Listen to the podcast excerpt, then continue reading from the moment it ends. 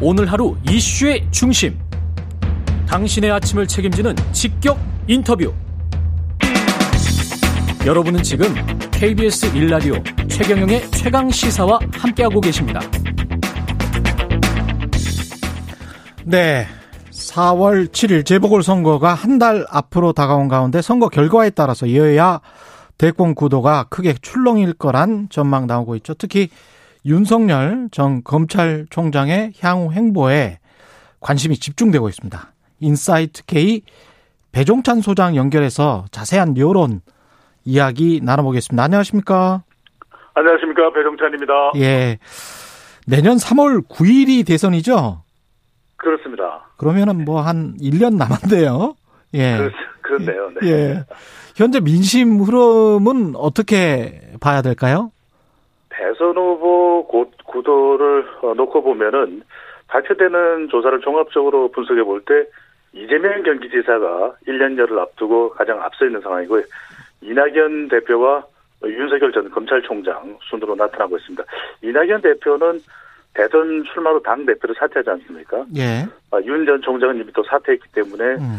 조사되는 결과에 따라서 이제 지지율의 변화가 있을 것인데 예. 4월 보궐선거가 중요합니다. 이 결과에 따라서 이재명 지사까지 포함한 전체 차기 대선 구도판이 1차적으로 또 흔들리고 조정될 수 있을 것으로 보입니다. 그렇겠죠. 그러니까 지금까지 추이는 이재명 지사가 상승하는 곡선인가요? 어떻게 됩니까?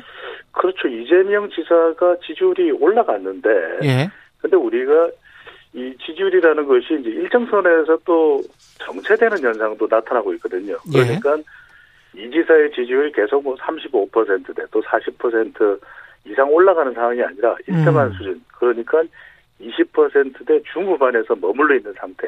아. 아직까지는 특정 후보 쪽으로 지지층이 쏠려가는 그런 대세 현상은 아닌 걸로 봐야 되겠죠. 그렇군요. 그러면 네.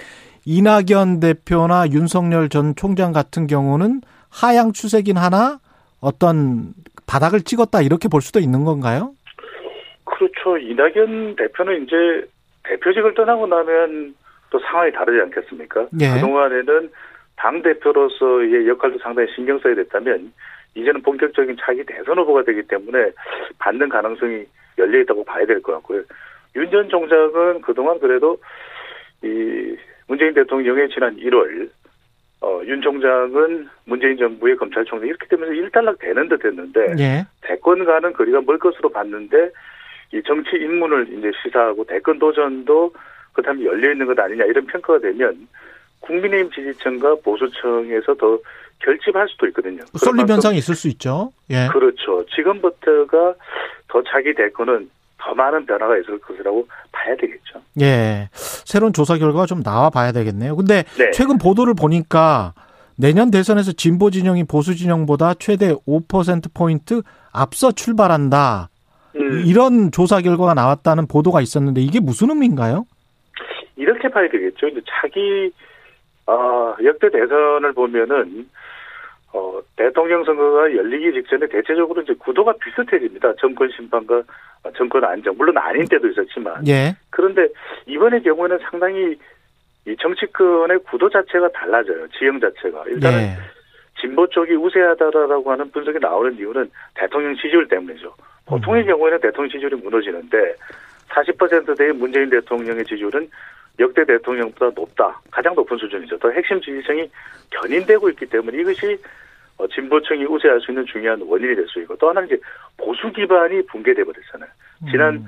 보수 정권의 탄핵으로 인해서 중도층 유권자들이 또 진보적 성향으로 또 돌아왔었거든요. 예. 사회 보수는 증가하고 이것이 또 진보층이 좀 우세한 이유가 될 수 있겠고 마지막으로는 이제 대권 후보 기반입니다. 여권 후보들은 적극적으로 부각되는 반면에 보수 야권의 후보들이 부각될 수 있는 플랫폼은 약화되어 있다. 물론 그 이유는 윤석열 블랙홀 현상도 영향을 준 것으로 보입니다. 예. 근데 지금 시점으로 내년 1년 후를 예측을 해본 건데 민심이 이게 음. 조사 개요는 어떻게 됩니까 이번 여론조사 진보 쪽이 우세하다는? 근데 그 조사 결과는 지금 제가, 제가 이제 수치를 따로 말씀드리지 않아서 예, 예, 예. 조사 개요를 따로 소개를 해드릴 필요는 없을 것 같습니다. 예, 그렇군요. 예. 지금 계속 이제 윤 총장의 앞으로 행보, 그 다음에 이제 서울시장 선거의 결과 이 말씀을 네. 하셨는데 윤 총장 지지율은 전 총장 지지율은 어떤 변화가 있을까요 앞으로?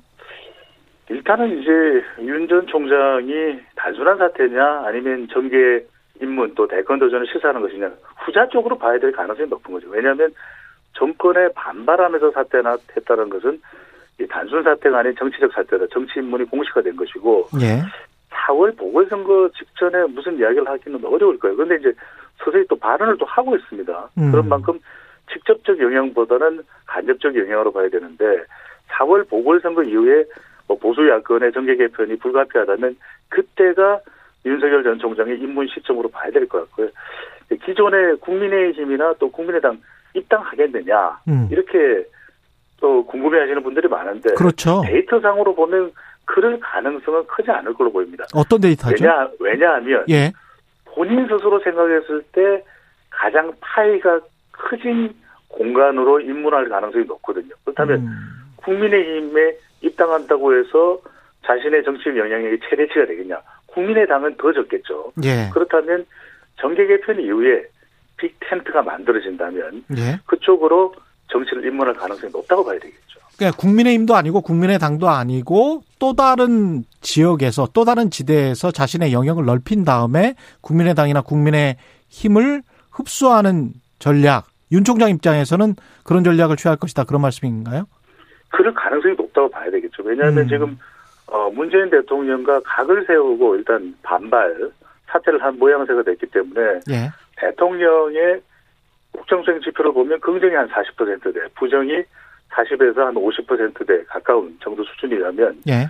대통령에 대해서 부정평가하는 적, 이른바 반문 정서를 최대한 끌어안는 것이 윤석열 전 총장을 또 돕거나 윤 전 총장 스스로가 판단하더라도 가장 유리하다고 또 정계에 입문하거나 대권 도전할 때 이렇게 판단할 수 있거든요. 음. 그런 만큼 선택지는 국민의힘 입당이나 국민의당 입당이 아닌 제3지대 빅텐트가 만들어질 때라고 봐야 되겠죠. 배종정 소장님 아까 말씀하신 대로 서울시장 선거 결과에 따라서 윤석열 전 총장의 입지가 많이 달라질 것 같은데요. 일단 네. 어, 야권에서 만약에 승리를 한다. 그랬을 때 안철수가 되느냐 또는 오세훈이 네. 되느냐 이것에 따라서도 윤석열 총장의 입지가 달라질까요? 달라질 수도 있을 거예요. 그런데 예. 크게는 달라지지 않을 것이 누가 되든 여튼 예. 오세훈 후보가 야권 또 보수 단일 후보가 되든 네. 아니면 안철수 후보가 되든 또 가정을 하는 겁니다. 서울시장이 된다고 하더라도 결과적으로는 그것 자체가 윤 전 총장의 지지로 연결되는 건 아니거든요. 예. 그런 만큼 윤 전 총장이 선택할 수 있는 선택지는 국민의힘과 연대하느냐, 음. 국민의 당은 또 더 거리가 멀다고 봐야 된다면 계속 강조드리는 말씀입니다.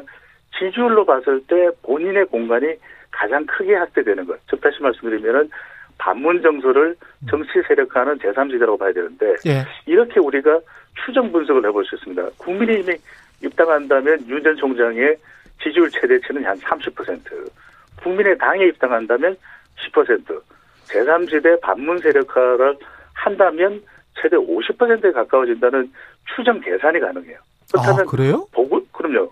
아니 이게 가정하는 거죠. 추정치. 예. 최대 추정치입니다. 어. 보궐선거와 결과 없이 가장 파이가 커지는 선택을 할 가능성이 높다라는 겁니다. 그렇다면 빠른 정치 인문을 통해서 공격의 또 견제의 대상이 되기보다는 시간을 두고 보면서 어, 문재인 대통령 외에 다른 음. 정치적 입장을 반대의 정치적 입장을 가지고 있는 세력이 될 때, 세력화가 이루어질 때, 예. 그때가 본인으로서는 최적기라고 판단을 할 수가 있는 것이겠죠. 가정을 하는 겁니다. 네. 그러면 지금 말씀하시는 거 들어보면 반문 이른바 이제 국민들 중에서 반문 감정을 가지고 있는 사람들 중에 국민의힘이나 국민의당이 아닌 사람들이 한 50% 정도는 되지 않겠느냐 이런 말씀이네요. 그렇죠. 국민의힘과 국민의당까지 포함해서 예. 약50% 정도는 된다라는 그렇게 많을까요? 가능한 거죠. 어. 분석이 가능한 이제 대통령 부정평가청을 의미하는 겁니다. 아, 대통령 그녀가 부정평가 그렇죠. 그렇죠. 네. 대부분은 국민의힘이나 국민의 당일 것 같은데 네. 그게 아닌 어떤 이른바 이제 중도층도 충분히 있을 수 있다 이런 말씀이시군요. 중도 보수층이죠. 예, 예. 중도인데도 보수적 성향에 좀 더 가까운 쪽을 음. 가리키는 의미입니다. 박영선 더불어민주당 후보가 서울시장에서 승리한다면 윤 전 총장 같은 경우는 입지가 좁아질까요? 어떻게 됩니까? 좁아질 수 있다고 봐야 되겠죠. 우선은 왜냐하면은 예. 박영선 후보가 서울시장이 된다면 음. 첫 번째로는 대통령 지지율도 동반 상승할 수 있습니다. 예. 중에 선거 효과가 있을 것이고 두 번째로는 더불어민주당 지지율도 상승하게 되고 상대적으로 국민의힘과 보수 야권 쪽에 지지 기반은 조금 약화된다고 봐야 되겠죠. 이렇게 된다면 아, 아 정치판으로 뛰어들더라도 효과는 제한적이겠구나 음. 생각하고 정계 진출 포기 가능성 분명히 있습니다. 그런데 예. 이럴 경우에도 보수 야권 대권 후보들도 더 위축되지 않겠습니까? 예. 그러면 오히려 국민의힘이나 보수층에서는 윤 전 총장 쪽에 더 결집될 수도 있다는 것이죠. 이렇게 되면 선택지가 아까도 말씀드렸던 대로 제3지대 빅텐트라면 정계 진출 시도 포기가 아닌 가셔야 될 수도 있는 겁니다. 아, 이번에는 오히려 나에게 더 기회가 올 수도 있겠구나. 이때 이제 중요한 것이 중도층 지지율인데 예. 중도 외연 확장성이 있다면 정계 진출을 할 것이고 음. 중도 외연 확장성이 없다면 포기 가능성도 있을 것으로 보입니다. 그렇군요. 이재명 경기도지사는 20%대 중후반에서 지금 전체 1위를 달리고 있는 상황인데 이낙연 대표는 그동안에 쭉 하향 추세란 말입니다. 네. 거기다 이제 임기가 네. 오는 8월에 끝나요. 대표 임기가. 이 네. 근데 뭐 중도 대표직은 예. 또 사퇴를 하는 거니까요. 예. 근데 이제 네. 이 대표 입장에서는 이렇게 지지율이 오르지 못하는 이유를 많이 분석을 할 텐데 뭐라고 생각하세요? 가장 중요한 것은 이제 지역 기반, 세대 기반, 또 이념 기반입니다. 대선 후보는 아. 이 머리글자를 따서 이제 지역, 세대, 이념, 지세일이라고 하는데 지세일이 예. 호남 대망론을 더 살릴 필요가 있는 거죠. 아. 근데 호남 대, 호남 대망론 자체가 예. 한참 이 부실을 살려가던 시점에 연초에 이제 사면 카드가 나왔던 것 음. 이것 자체가 이제 불똥이 잘못 튀었던 부분이 있어 있는 것이고 또 하나 이제 예. 세대 기반은 문재인 대통령의 핵심 지지층이 40대인데 예. 40대 지지 기반을 가져가야 되는데 이들이 뭐냐면 상당히 탄산 세대 그러니까 예. 좀 후련한 표현과 혁신적인 접근을 더 좋아하는 세대거든요. 예. 그렇지 또 못하는 이제 이른바 신중 낙연의 모습, 은근진의 모습이 신중 낙연. 예. 네, 이낙연 대표에게 더 많았다. 예. 그다음에 이제 중요한 건 결국 친문 지지층일 겁니다. 근데 친문 지지층도 사면 카드도 있고 음. 또 오히려 이슈에서 뭐 기본소득 등으로 해서 더 조명받는 이재명 지사 쪽으로 시선이 쏠리면서 더 많이 확보하지를 못했거든요. 예. 그런 만큼 앞으로 이낙연 대표도 몇 분의 기회가 있을 겁니다. 보궐선거 결과도 중요할 테고. 그렇죠. 대통령 지지율이 반등하면서 동반 상승하는 효과도 있을 테고. 음. 또 대표직을 사퇴하고 난 이후에는 본격적인 대권 플랜, 대권 비전 제시가 가능하다는 측면에서는 이낙연 대표가 기회가 왔을 때 얼마나 잘 살릴 수 있을지가 음. 이 부분이 특히 더 중요해 보입니다. 이낙연 대표는 내일 당 대표 쪽에서 물러날 예정이죠. 그렇죠. 네. 예. 대선 출마하기 위해서 대선 1년 전까지는 당 대표에서 물러나야 하기 때문에 이재명 지사 이야기를 좀 해볼 텐데 이재명 지사가 네. 흔히 이제 언론에서 어 대립 구도 친문 진영과 어떤 어 대립 구도가 있다. 반감이 친문 진영이 있다. 이거는 네. 어 확인된 여론 조사라고 할 수 있을까요? 확인된 거죠? 좀 그런 게 있다고 봐야 되겠죠. 왜냐하면 예. 지금도 한 20%대 중후반에서 머물러 있거든요. 음. 그 이유는 호남과 또 더불어민주당 이른바 친문 지지층들이 더 흡수되지 않는 이유인데 예. 이렇게 되면 결국 우리가 한번 확인을 해볼 부분은 더불어민주당과 진보층이 선호할 자기 대선 후보가 누구겠느냐. 음. 그다음에 기본적으로는 문재인 대통령은 닮은 꼴 플러스 알파입니다. 음. 그러니까 문재인 대통령 좋은 점에다가 소통도 잘하고 인사, 예. 많은 사람들을 인재들을 끌어들일 수 있는 인물이면 더 좋아하겠죠. 근데 이 지사의 수건 과제는 그래서 친문 지지층을 더 확보하는 건데 문 대통령과의 동조화가 더 필요합니다. 동조화. 싱크로율, 예. 예. 싱크로율이 더 높아야 된다는 거죠. 음. 그래야 당내 의원들뿐만 아니라 핵심 지지층까지도 어 그래 이재명 믿을 수 있어 이렇게 이제 될 수가 있는데 아직까지는 그런 믿음이 전달되지 않는다는 거죠. 싱크로율이 낮기 때문에 의구심이 고개를 들고 이제 꼬리를 물면서 제3 후보론이나 13령 등판선이 나오는 배경인데 음. 이재명 지사가 앞으로 과제는 이겁니다. 얼마나 아 문재인 대통령과 더 찰싹 붙어 있는 이 밀접 효과가 있다. 찰싹 붙어 있네. 밀접 효과가 있다. 이걸 이제 보이는 것이 예. 이 쉽지는 않습니다. 그래서 이제 이 지사의 가제라고 봐야 되겠죠. 그 정계 개편 방향에 따라서 다자구도로 대선이 치러질 가능성 지금 말씀하셨지만 여야 네. 모두 쪼개져서 뭐 3인이나 4인 이상 이렇게 될 가능성도 있습니까?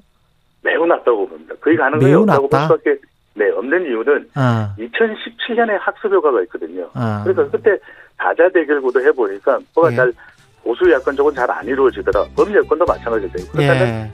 진영 간 대결 구도에서는 이기는 선거, 당선 가능성이 중요하기 때문에 양자 대결이 될 테고 보수 대 진보의 진영 간 대결 구도가 되어 있는 상태이기 때문에 중도 세력은 후보자를 직접 내기보다는 음. 캐스팅 보트 역할을 할 가능성이 더 높아 보입니다. 오늘 말씀 감사하고요. 인사이트 K의 배종찬 소장과 함께 했습니다. 고맙습니다. 감사합니다.